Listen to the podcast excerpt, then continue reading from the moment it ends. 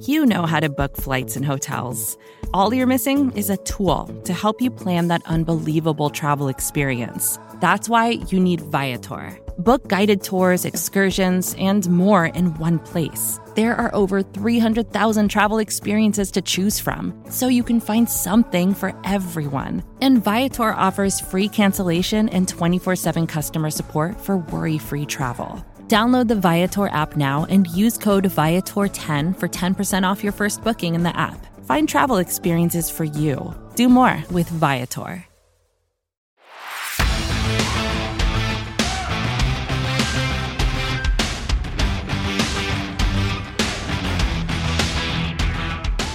Welcome, everyone, to episode 42 of the Writer's Block podcast. I am your host, Brandon Loree, and alongside me, as always, the lovely Ms. Jess Nevarez. You could follow us on Twitter at at Brandon is right, and that is W R I T E, and at Jess Nevarez underscore. Uh, we're actually recording this episode a little bit in advance, so if stuff happens over the weekend, you won't be getting any new news from us, but that's totally fine because we wanted to do something a little special for you guys with the offseason, of course, being such a drag. We wanted to spice it up a little bit. And really, like a topic of consternation for the Cowboys fans this offseason has been, of course, who's going to play left guard. But another question has also been how is the offense going to run with Mike McCarthy taking over? What's it going to look like for Dak Prescott? So, to answer that question, we have none other than Matt Hamilton, who you can follow on Twitter at, at Matt Hamilton25. And Matt is actually, you've probably seen him before. Uh, he is a producer and analyst for Up and Adams with Kay Adams on FanDuel TV. And of course, Kay Adams is formerly of Good Morning Football. And he is actually the host as well of The Breakdown with former Cowboys quarterback Matt Cassel uh, on the KC Kansas City Sports Network. So, Matt, thank you so much for taking the time to talk with us today and talk everything Dallas Cowboys. Oh, thank you guys for having me on. Uh, on. I'm excited to be here. And uh, I even forgot Matt Cassel played for the Cowboys. There you go. he played for so many teams. Yeah, we could not go without mentioning Matt Cassel. Just anytime we have kind of a Cowboys alum, you got a name drop there. So Cowboys fans are going to love that uh, you have that connection there. But let's jump right into it because there's been a lot of offensive coaching changes, just coaching changes in general uh, across the Cowboys during this offseason. But let's go down the offensive changes. You had, of course, offensive coordinator from Kellen Moore, now to Brian Schottenheimer uh, O line coach Joe Philbin to now Mike Solari. You have just the quarterbacks coach, even Doug Nussmeier to Scott Tolzien, and then the running backs coach. This one is a little shocking to me over the offseason. No longer seeing Skip Peete to Jeff Blasco. But with all of these changes, do you see this as an advantage for the Cowboys where it's really going to beef up the offense? Or do you see it as a bit of a step back? Because that is a lot of really important key roles within your offense, but a lot of changes, good or bad. Where are you weighing that? I mean, it's really to be determined, and I hate to give. I, I don't want to give a wishy-washy answer here, but but we have to see what this offense looks like because we hear Mike McCarthy is going to be calling the plays, going to be calling the shots. Uh, but how much how much influence does Brian Schottenheimer have on things as well? That's what I'm kind of interested to see what that marriage looks like, uh, because we know McCarthy from his time in Green Bay, uh, that West Coast offense a lot of passing, um, not as much of an emphasis on the run game, which is kind of, um, you know, the antithesis of what the Cowboys' identity has been when they've been successful. But you look at Schottenheimer uh, with what he did with the Jets, with what he did in Seattle all of it is was really built off of the run game first. Um, and you look at what he was able to get out of Russell Wilson; those were some of Russell's best years statistically uh, when things were kind of built off of the run game. So um, I wonder kind of how that's all going to shake out with those two guys um, having such prominent roles in calling this offense. And you brought up Mike McCarthy and his time in Green Bay, and really a big reason why people have some sort of confidence that Prescott's numbers, specifically last year in interceptions, will will go down. Is this more conservative West Coast style of offense? Of course, Prescott led the league in interceptions with 15 in just 12 games, but I don't think that that is exactly who he is as a quarterback. I think it might have been a case of circumstance, coming back from injury, trying to get communication ironed out with a lot of the guys he's not used to playing with. So for you, can you just talk a little bit surface level, maybe a Cliff Notes version of what the West Coast offense is for fans who might not know, and what could that look like with regards to helping Prescott not only get his numbers down, but actually make him improve as a player entering year eight for him in his career?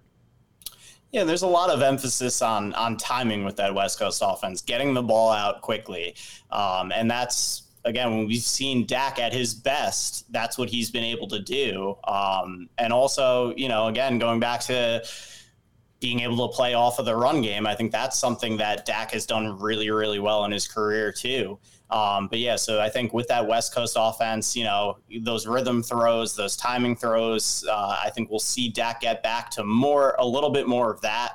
Um, I'm also interested in seeing how this new receiving corps, this new look receiving corps, helps him out uh, because I think they missed Amari Cooper, I think, more than they anticipated. Um, and I think they missed having that deep threat element to this passing game because Michael Gallup coming off those injuries, he he wasn't the same guy. I think you look at Dak's best game, I think that he played, in my opinion, that he played last year was that Eagles game, yeah. and that's when they were able to squeeze those those last little um, ounces out of T.Y. Hilton's uh, ability as a deep threat. Having that guy that can stretch the defense is so important, and they have that again now in Brandin Cooks. Uh, I think that was a huge addition for them because as good as CeeDee is, he's not he's not a separator. He's not as much of a deep threat. Um, so adding that element into the offense um, is going to be big because I think we I think we all saw at this point that Dan Orlovsky breakdown that he did that was fantastic. Yeah. on Dak, and he brought up afterwards um, that Dak was throwing to a lot of targets that didn't have much separation, and I don't know that that was as much a symptom of Dak making bad reads as much as it was guys weren't getting open and he had to you know he had to throw the ball somewhere. So um, i think adding a, a brandin cooks could be a game changer for this group and Brandin Cook's speed not to be messed with. Holy cow, that guy is yeah. like the flash. Um, no, what I wanted to ask you too was when you look at the Cowboys coaching history, and more recently it was Jason Garrett, and then you enter the Mike McCarthy era. What do you think Mike McCarthy has done for this team that maybe the Cowboys haven't really seen since even before the Jason Garrett era, where do you see Mike McCarthy really having improved this team? And especially, uh, you know, you go into terms with his relationship with the front office and what he's able to do, how he delegates, the culture he's creating.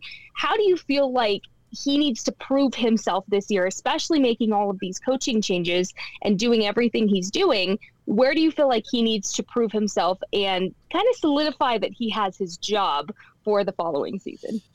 Yeah, and that's where it's interesting with McCarthy because I think the Cowboys just always have a different level of expectation on them, and and not getting to that NFC title game and and going on 30 years now is something that's weighing so heavily on ownership and that fan base. But um, you can't ignore the fact that McCarthy's gotten them to the playoffs, had two really successful seasons in back-to-back years, and I think there's just a there's an air of stability there right now that I think um, you know wasn't hasn't been there at times with this organization. And uh, i think also just who he brought in with him bringing dan quinn with him was massive. Uh, he's he's proven to be one of the best defensive coordinators in this league. Um, and the way he was able to get the most out of his personnel with that defense was huge. So um, you know they say a lot of times as a head coach you're only as good as your staff. And i think he did a tremendous job getting a lot of the right pieces in there, especially defensively. Obviously, as you mentioned, Jess, a lot of turnover offensively. We'll see how that kind of shakes out. But um, but yeah, I think you have to give Mike McCarthy credit for what he's done in Dallas because again, while the standard is is astronomical, um, I think he's the first head coach that's made back to back playoff appearances in Dallas um, in over 20 years. So yeah uh, that has to be appreciated for sure. Yeah, definitely. Do you feel like he's the kind of coach that just doesn't get enough credit because he's the head coach of the Dallas Cowboys? Or do you feel like at times maybe the criticism is fair? I mean, where do you feel like? Because me personally, I feel like mm. Mike McCarthy gets so much scrutiny and he deserves more credit for what he's done with this team.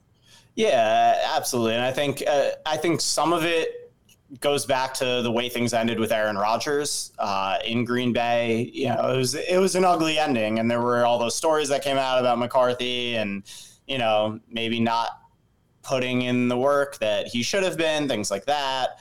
Um, and I think you just look at the way that these seasons have ended, and some of the decisions that were made, some of the the the play calls that ended each of these last two seasons were were not good, and I think that's kind of the lasting memory that most fans of the National Football League have of this Dallas Cowboys team is are those two plays, and uh, it's it's a t- it's a hard thing to get that taste out of your mouth. I think as a fan, um, you know, as a fan of the Cowboys, but also just fans of football in general, uh, that that's what sticks with you. So, um, you know, it can it can it's fair to criticize those plays. Don't get me wrong, but it can be a little unfair sometimes to coaches that it's like one or two moments that can overwrite all the good that you've done. It's it's funny because you you brought up the moment of Zeke being the center for the Cowboys as like the last play, and that's sort of it's the last play for him as a Cowboy. I mean, we'll see what happens if he does come back, but that's something that you know still sticks in my brain. And the Cowboys have moved on from Elliott. They're going with Tony Pollard uh, to be their lead back this year. Of course, he's coming back from injury, but it's sort of this transition where the Cowboys have always been the franchise that pay the running back. You know, it's always been whatever guy that they have, they're their guy for the for the long haul. But when you look at a model, even with the Kansas City Chiefs that you cover closely, like they went with Isaiah Pacheco, who I went to Rutgers alma mater, go go RU. Uh, you know, for him, he was a seventh round pick and came in and absolutely dominated, especially in the Super Bowl when it mattered most. So the Cowboys are f- kind of following this model now where maybe they're just going to have Tony Pollard stay on the franchise tag one year, go with Deuce Vaughn and whoever else they want to draft next year. Is this sort of the trend that you're seeing a little bit more in the NFL? And could it benefit the Cowboys, especially with other financial decisions that they have to make? Yeah, I think, you know, it's it's tough to move on from a guy like Zeke Elliott, but it, when you look at their cap situation, it was something that they had to do. And, and Pollard is a fantastic talent.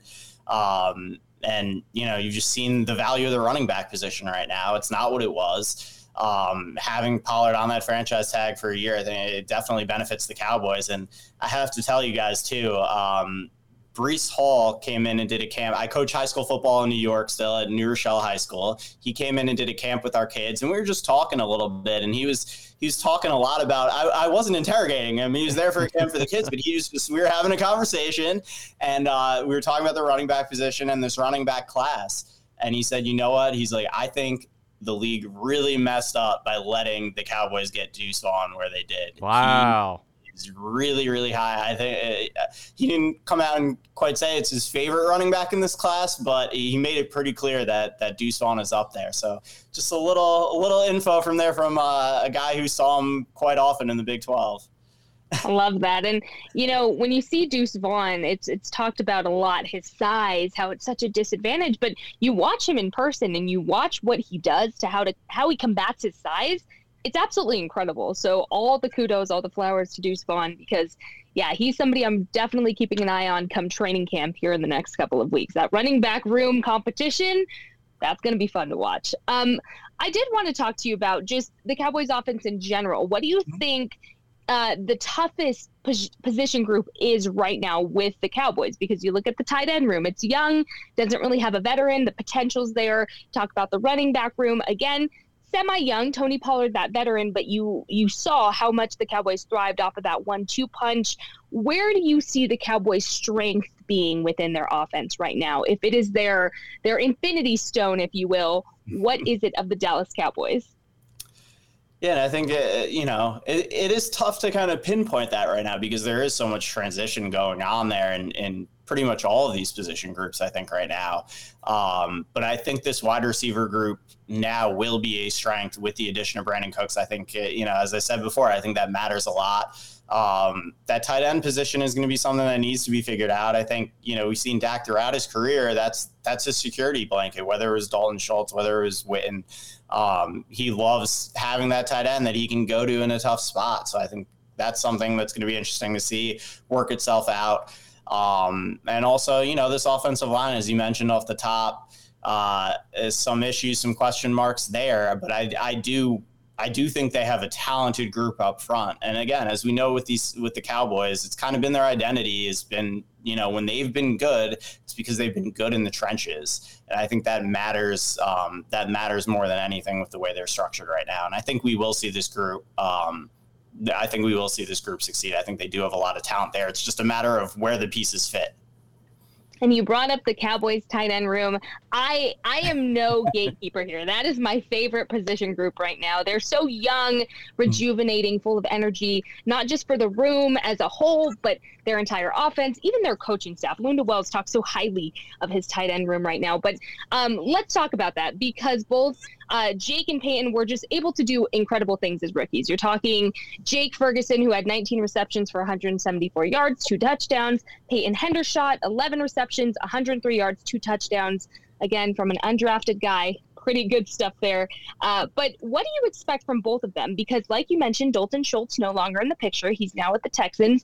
But also, Luke Schoonmaker enters the chat, beefs up yeah. that competition a little bit. Where do you see them really utilizing these tight ends? And who do you, if you had to pick one right now, given we haven't seen anything from training camp, who is tight end one come week one of the Cowboy season? If you had to uh, guess right now. Yeah, that's that's a tough question because I think um, I mean I think the Cowboys feel good about what they have in that room, um, given that they were willing to let Dalton Schultz walk, willing to let him get away. I think that speaks volumes um, to how they feel about this, how they feel about these guys. But uh, as you said, I love some of the moments that Peyton Hendershot had as a rookie. I think I'd give Ferguson a little bit of an edge right now, just uh, you know, over a Schoonmaker, over a Hendershot. Um, you know, having a year in the system gives him a little bit of an edge over Schoonmaker.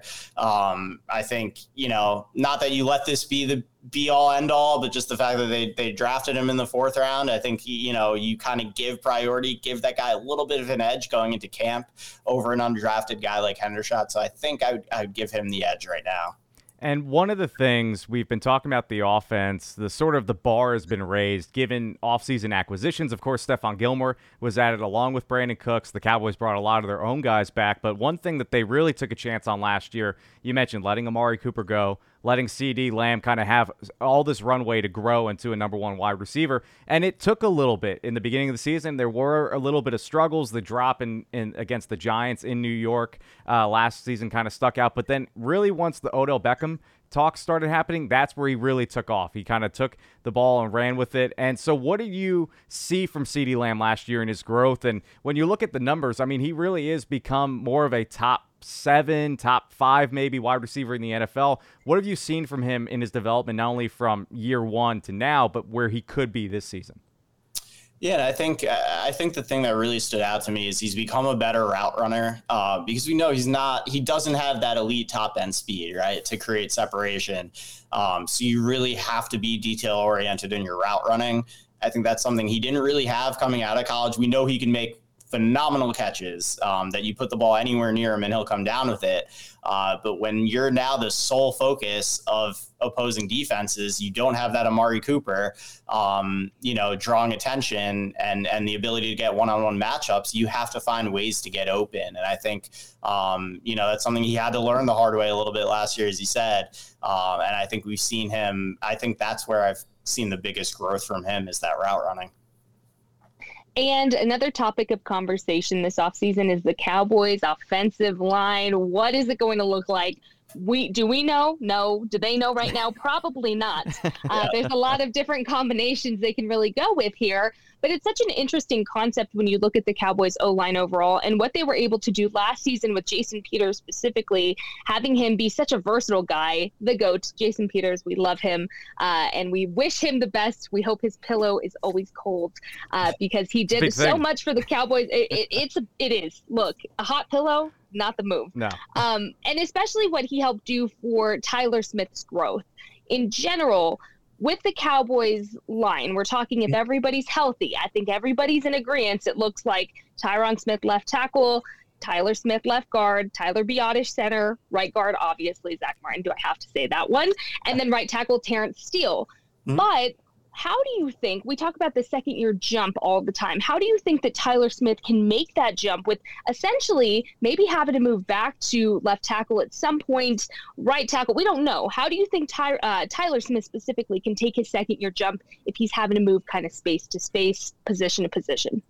Yeah, and I think I think that's the biggest determining factor uh, for how he's able to grow. If he's able to just say focus on that left guard spot, and he knows that's where he's going to be playing, that's where they're going to keep him, and he can kind of you know just focus in on on that is on his technique there, on the playbook there. Um, you know, I think that will be be a huge factor for him if he is having to jump around a lot. While that's it's a, a huge advantage that you have a guy that can do that, and I think that was you know a big selling point on on them drafting him was his versatility. Um, but it does it can hamper a guy's development a little bit and and his ability to learn.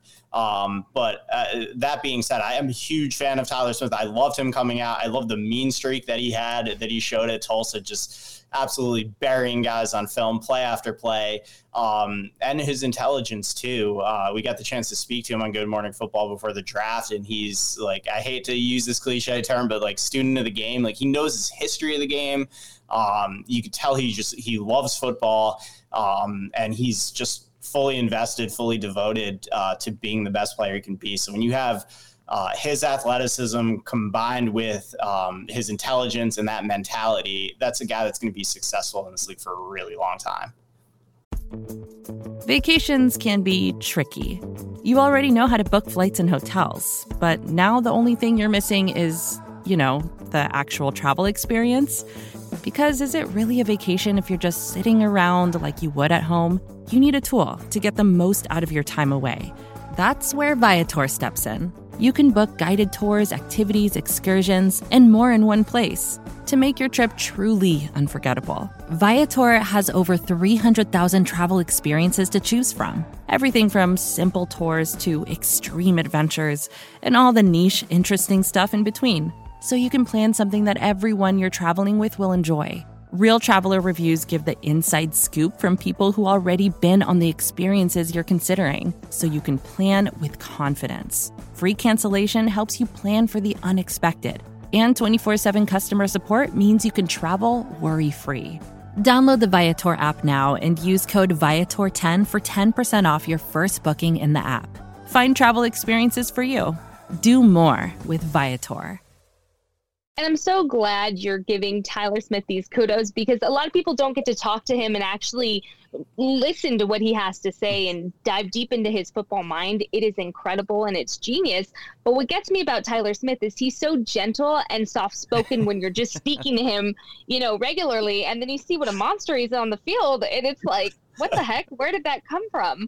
Um, no, Tyler Smith, absolutely incredible. But one of the biggest questions is you know, with all of these different, I guess, versions of the Cowboys offensive line, mm-hmm. Brandon and I talked about this last week, and I would just love to get your opinion on it. I told Brandon there's versatility or there's continuity rather within versatility. Do you feel like what you're seeing from the Cowboys offensive line being able to switch up as much as they are, is that a good thing or a bad thing? There's no right answer. Brandon and I dive way deep into yeah. this, uh, probably a little too deep into it last year, but where do you stand with that? Do you feel like are you on team? There needs to be one set offensive line or team. I'm okay with having versatility to that extent like we saw with the cowboys last year because of injury.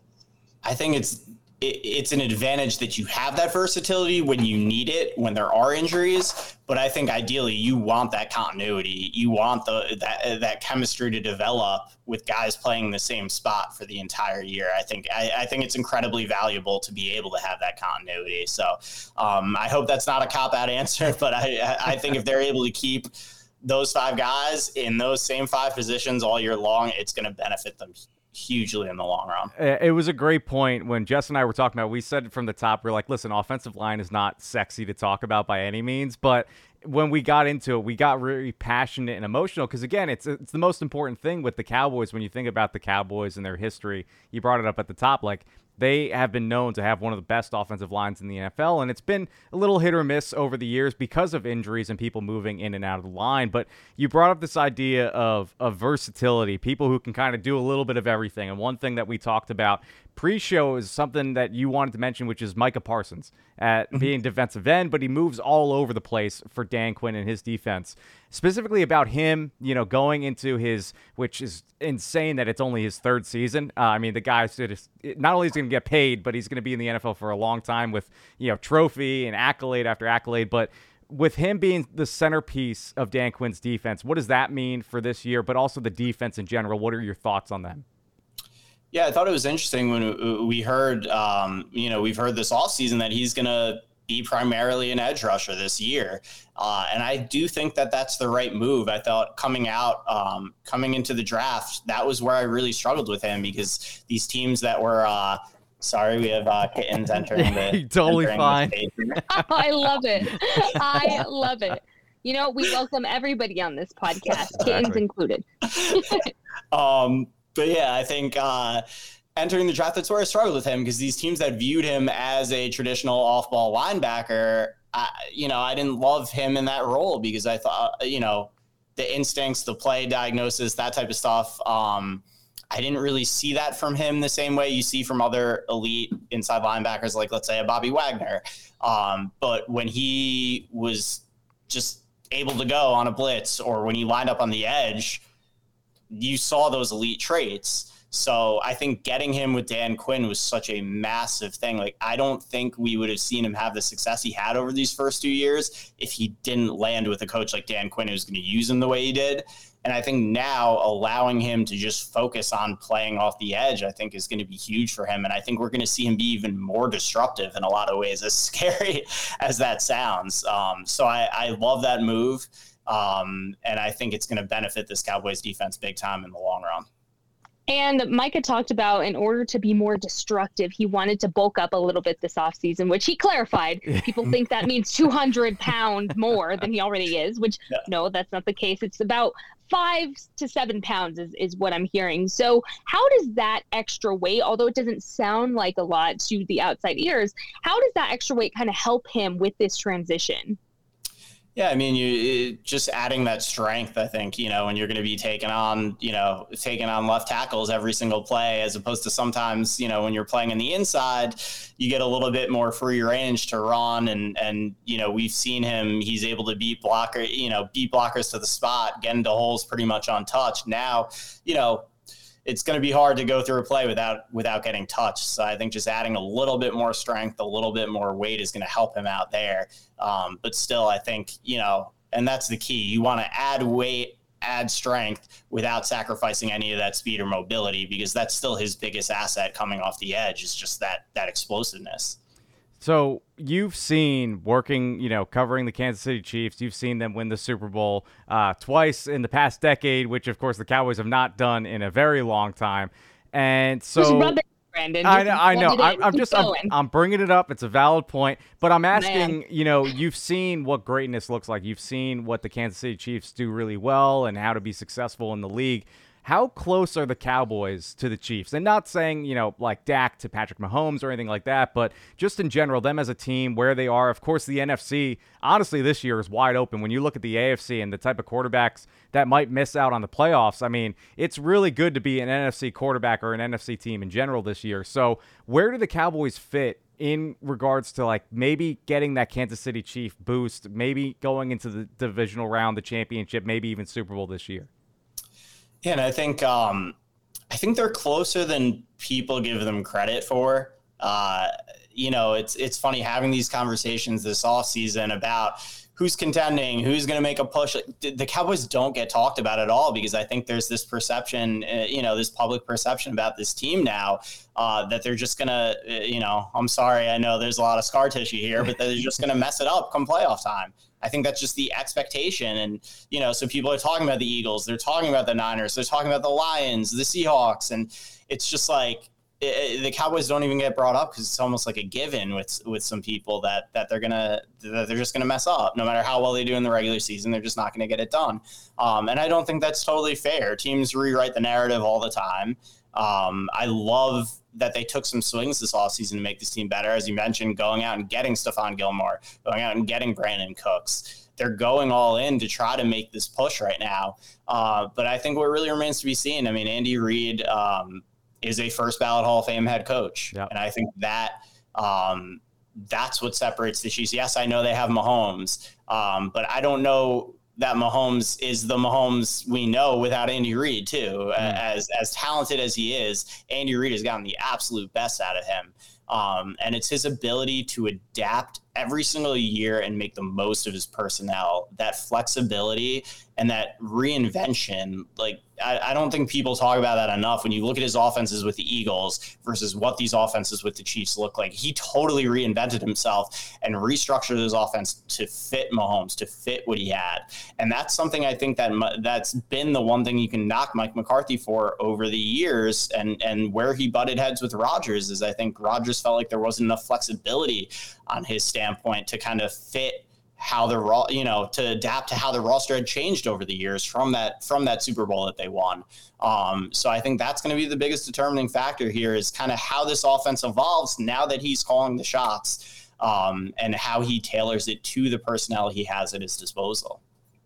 And something that Mike McCarthy does before every start of the season is he comes up with this theme for his team. Last year it was uh, resilience, and he does this. I think the year before that it was victory. He does this every year. It's kind of a way to just hype up his team and, and it's it's what they hold on to. I mean, each and every week, day in, day out, they were talking about resilience and, and their comeback. If you had to put a theme a mm. one word theme on this Cowboys team for the season, what do you think it is? Just historically, with what you've seen through Mike McCarthy's coaching era as it stands right now, the expectations they have going into this season, with everything that they've done, what is your one word theme for the Cowboys? Brandon, I'll have you answer that question too, because I'm just curious. I think it's just finish. Like this mm. team has come so close so one. many times. Even those playoff games they lost, like those are both winnable games. This is a top five scoring offense last year, top five scoring defense. Everything about this team, about this roster, when you look at it, tells you they should be contending. It's about finishing these games. And uh, again, I I'm I'm higher on the Cowboys than I think a lot of people are um, because I do see that talent. I think they have all the pieces that you need to be able to contend.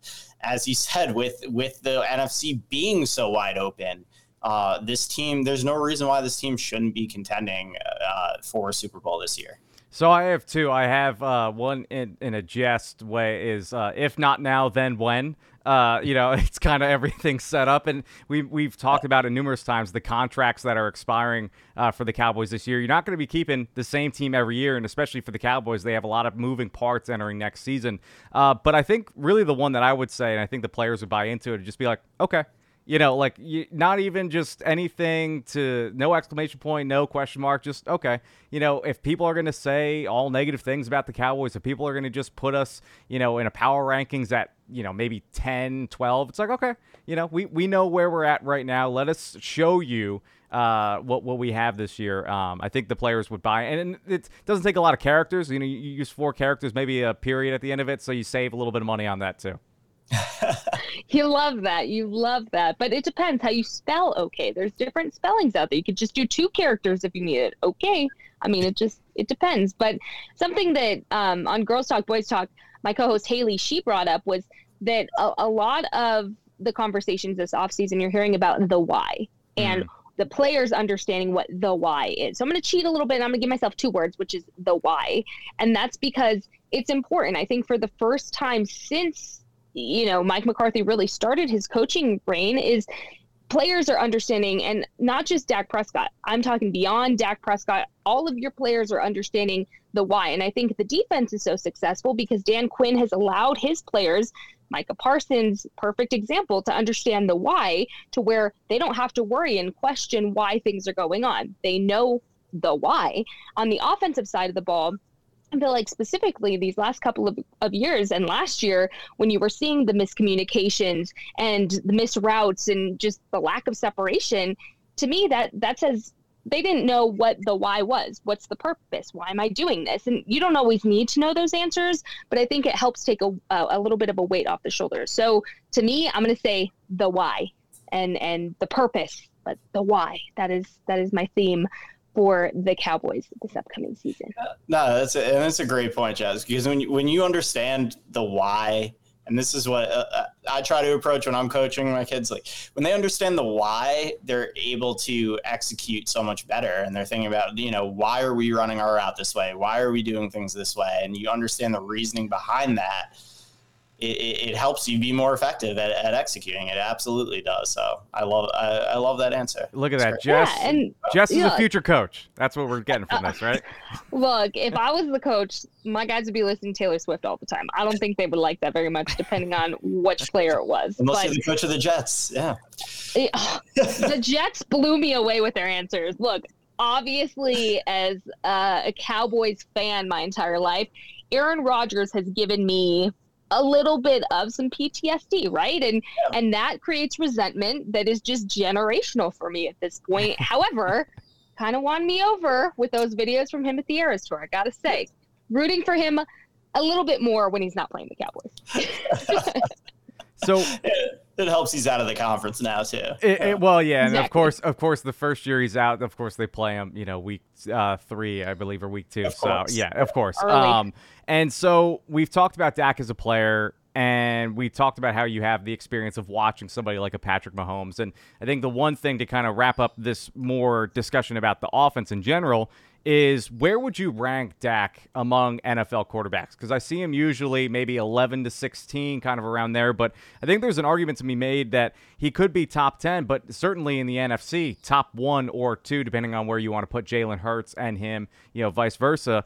But you know, the Cowboys also have to make a decision with him long term. His cap next year is going to be around $60 million, which is insane. So they have to talk about an extension with him, whether it's this year or the beginning of next year. So they need to decide if he's going to be with them long term. Do you see that being an answer? Is Dak the answer for the Cowboys for the foreseeable future? And where would he rank in the NFL currently? Yeah, I think he can be, and I'd put him around that that ten range. Um, but that's that's not a slight to him. It's just, uh, you know, he's a very good quarterback um, you know, again, having that star on your helmet, you're going to get scrutinized harder than anybody else in the league. Um, but I also think there's this thing like when they paid him, um, when he became, you know, the face of the franchise officially, um, it, there's the expectation and pressure that comes with that, and almost like an I need to do more thing. I need to put the, the weight of this entire team on my shoulders. And I don't think and again, I don't think I don't think it's a slight to say this, but I don't think he's that guy, and that's okay. It's about when he's at his best. Again, you go back to the offense being structured around the run game, getting the ball out of his hands quickly. It's not him doing those Patrick Mahomes, Aaron Rodgers things and just making stuff out of nothing. Although he can do that when he's forced to, you don't want that to be his default, right? Um, it's executing the offense the way it's supposed to be executed and building it off the run game and keeping it really. I would just say the the key for him, I think, is keeping it simple. And um, you know, I think they can get back to doing some of that now uh, with some of the upgrades that they've made. And again, I know it sounds like I'm kind of like taking away from him by saying he's not, but it, but it's just the reality of the situation. Those, those guys, um, Mahomes and Aaron Rodgers, they are two of the most special quarterbacks to ever play this game. Um, I think Dak is a very good quarterback. He's not one of those guys, um, but I think he absolutely can win a Super Bowl. I mean, we saw Matthew Stafford just win a Super Bowl again with the right pieces around him in the right system. And I think Dak is absolutely that caliber of player. It's just playing within himself. And even, I would say this too, even in Patrick Mahomes, you look at um, 2021 there were moments where that offense really sputtered because he was trying to do too much. He was going outside the scheme. He was going outside the system and forcing things at times. And, you know, we saw it in big games where that offense just went completely stagnant, including that AFC championship loss. So even the greats aren't immune to having that happen to them if they if they start putting too much on their shoulders. This year we saw Mahomes get back to the basics and run the offense the way it's supposed to be run. I think that's where losing Tyreek Hill actually helped the offense because it was just okay, I'm just throwing to the open man as opposed to force feeding my number one wide receiver. I think there's a lesson to be taken from that with Dak as he approaches this year. I, I think that's the perfect way to put it too. And it's so weird being in the position where Dak is the older quarterback now because we're just not used to that. I mean, it, it feels like, man, these these past few years have just flown by. So, um, no, that's a that's a really great point there. And so, real quick, before we end things off, I just want to get your story because we talk about these football players and their stories all the time, but what a lot of people don't realize is how hard the road really is to get in this point in your career and all the things you go through and what you have to persevere through. It's a journey of its own and it's not always a pretty journey. So, give us a little bit about your background. Did you even think you would be doing everything you're doing now? Did what were your goals? Did you want to do this? How did you end up where you are? I, honestly, I, I didn't expect it to get to this point. If I'm being honest, I, so um, I just kind of started my journey. I'll go back. I was a student coach at Missouri with the quarterbacks uh, with Chase Daniel, and uh, the early the Blaine Gabbert's first year there as well. Um, and you know, I thought I was to go into coaching. I wasn't really sure. You know, I was at I graduated. I'm trying to figure out that next step. wasn't really sure. Um, coached high school for a few years. Um, and got the opportunity to go to NFL Films. They had a show called Playbook that was all X's and O's based, and they need somebody. They needed somebody who kind of had an X's and O's background um, to help research and come up with concepts. And then once I got in the door there, I learned the TV side of things. And it's like, okay, I, am enjoying this. I like this. Um, took a pit stop to uh, work in the Lions scouting department. I thought about going into scouting for a little bit. Um, but ultimately, you know, just not the right timing there. Ended up working my way back into TV. Took the jump to uh, launch this new show that NFL Network was starting called Good Morning Football in 2016 and um, was lucky enough that that gamble kind of paid off. And um, you know, I was able to get connected with with Kay Adams, one of the most brilliant hosts and on-air talents in the business right now. And um, yeah, eventually, you know, had to make another tough decision and join her over at, at, at leave Good Morning Football to join her over at FanDuel. And I'm so glad I did because um, you know she's been fa- so fantastic to work with, and and you know the network has been so great and so supportive, and it's it's been so fun to grow something uh, from the ground up again from scratch. It's uh, it really has been enjoyable, and uh, I I also acknowledge like I'm extremely lucky just have been in the right place at the right time in a lot of these moments, and and that's contributed to this, and also just having you know the right people. Um, you know, being lucky enough to get connected with people, um, the right people that have had my back and been so supportive of me. That's one heck of an elevator pitch. I mean, it's it's it's it's it's awesome to see because I, I, was I was telling Matt like I, I I listened to his podcast, the one on the KC Sports Network, and you could see where brilliance separates itself for people who actually have a passion for this stuff. And uh, like I said, you break things down really well. So if anybody wants to go check out your stuff, Matt, where could they follow you? Where could they find you and everything uh, before we wrap up here? Uh, so I appreciate those kind words. Thank you so much. Um, but you can find uh, you can find me on FanDuel TV uh, or the FanDuel Plus app. Up and Adams with Kay Adams is is our show, um, and it is on at 11 a.m. Eastern Monday through Friday. Um, we're going to be going on a training camp tour too. Um, nice. Locations TBD, but we're going to be, it's going to be a fun couple of months for us coming up. Um, and you can also find my work on Kansas City Sports Network. I host a show called The Breakdown with Matt Cassel. Um, that comes out weekly during the NFL season, where we kind of dig into everything Kansas City Chiefs, break down the film on on every single matchup. Um, so yeah, so or you can find me on Twitter at Matt Hamilton twenty five. And then Jess, what about you? you? What about you? Oh man, I don't know if anyone wants to see my tweets right now. They're a little sad since I saw Taylor Swift wearing Philadelphia Eagles uh, gear. It's at Jessica's underscore, and I promise I'm not going to be too depressed about it because I already knew she was an Eagles fan. But just seeing it, just it, it, it's different, you know, stabs yeah. my heart a little bit. But you can go follow me on Twitter. Uh, uh I'm there. I am there. I may not be active right now, but I'm lurking. No, I'm always lurking, especially if you're hating on Taylor Swift. Bye. Yeah. I'm the same way. I'm, o- I'm always around on Twitter. I just like, yeah. I feel like people don't care enough about what I have to say. Be one of those people that tweets all the time. Yeah. So I, I kind of just reserve it for when I have something I really want to get out there. But look, we care. Yeah. We care. Yeah. We will like your tweets. we'll retweet you. We care. We are here for you. We are the official Matt fan club over here. Brandon, where can people find you if they want to tweet you let's see, what was our random word today? I don't think you said any random word that I can pick on you for today. No, I mean we, we talked about versatility. You? you? know, no, nothing. They can nothing. tweet you okay. Yeah, oh yeah. Tweet you okay. Yeah. Your yeah. theme. There Just, you go. Yeah. Okay. Uh, preferred spelling of okay. Yeah, and nothing to do with uh, Oklahoma. No, nothing to do with Oklahoma. Um, but yeah, it's gonna, gonna be tweet you Oklahoma right now. it's gonna be at Brandon is right. W R I T E. So Matt, once again, thank you so much for jumping on with us today. So for Jess Nevarez, Matt Hamilton, I am Brandon Loree. Thank you, everyone, for joining us on the latest edition of the Writer's Block podcast. And always remember, like we always talk about, go Cowboys.